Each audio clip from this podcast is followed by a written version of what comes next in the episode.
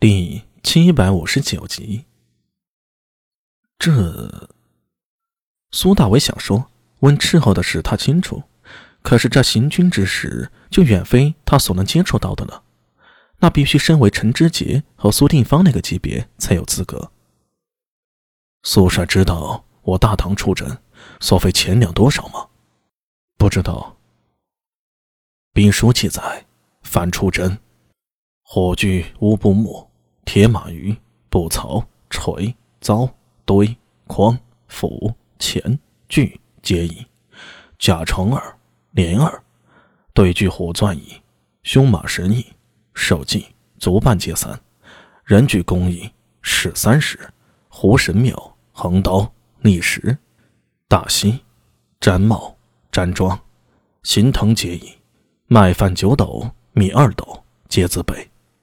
李锦行苦笑道：“ 横刀一把，稍便宜的要近千文；若是上好的锭铁打造，须得两千五百文。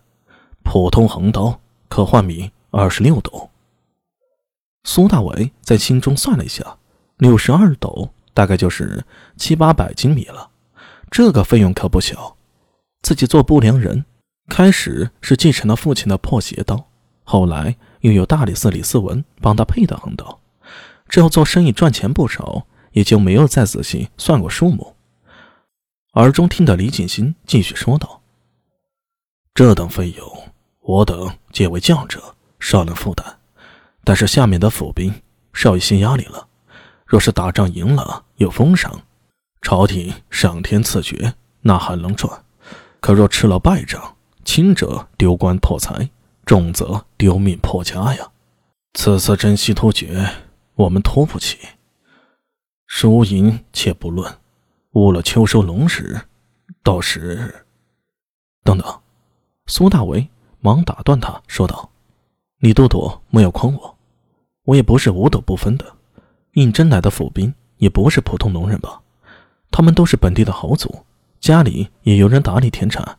大唐的府兵制。”那是继承前隋，以班田制的农户为基础，于天下各道、州、县要充设军府六百三十四所，所称折冲府。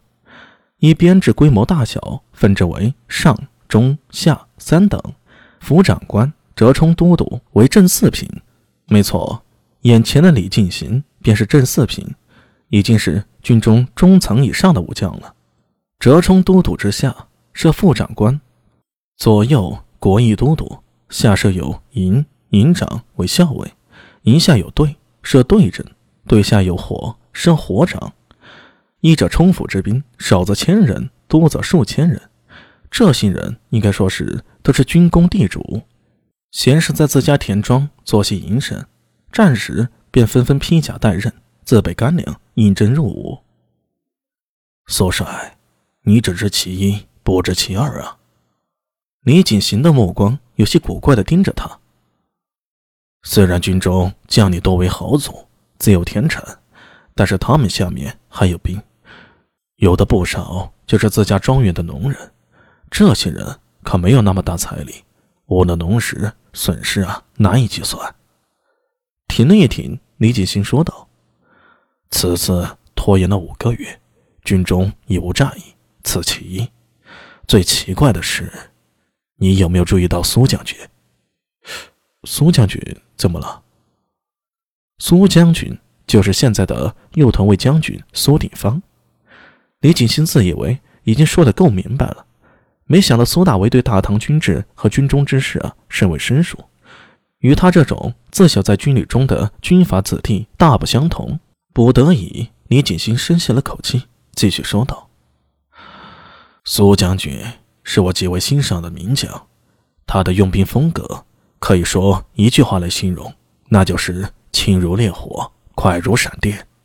苏大为愣了一下，点了点头。他的历史不算太好，只记得大略和大体走向，但是苏定方的事还是有些印象的。贞观年间破东突厥之战，便是雪月奔袭，突然杀之。苏定方用兵最擅长的就是以快打慢。奔袭千里，既出其不意，又攻势猛烈，常打出以少胜多的巨大战果。现在我军的行军完全违反了苏将军用兵之道，但他却一个字都没说，你不觉得奇怪吗？李锦行狠狠的一拳砸在掌心上。我不知道他们这些将军搞什么鬼，但是我心里觉得憋屈。打仗不应该如此。我大唐一向攻无不克，战无不胜，不能没到战场上输在半路上。更鼓声在营地间响起，十月的草原寒气逼人。苏大为缩在自己的营帐内，久久无法入眠。先前李锦行的话像是一根针一样扎进了他的心里。自从加入大唐，真西突厥这支军队，一切都和想象的很不一样。过去他想的是大唐横扫西域，横扫大漠，扫光一切敌人，如秋风扫落叶一般。但真的加入到这支军队，他才发现行军打仗千头万绪，并没有那么简单。从上到下，每个人都有自己的想法和念头，如何统一思想？后勤粮草还要驸马轴重，天寒了，冬衣要准备。到异域征战，得寻当地的向导，得随时防止被敌人偷袭。各种消息情报珍奇刺探，还有将领之间那些细微。别扭的感觉，真是太难了。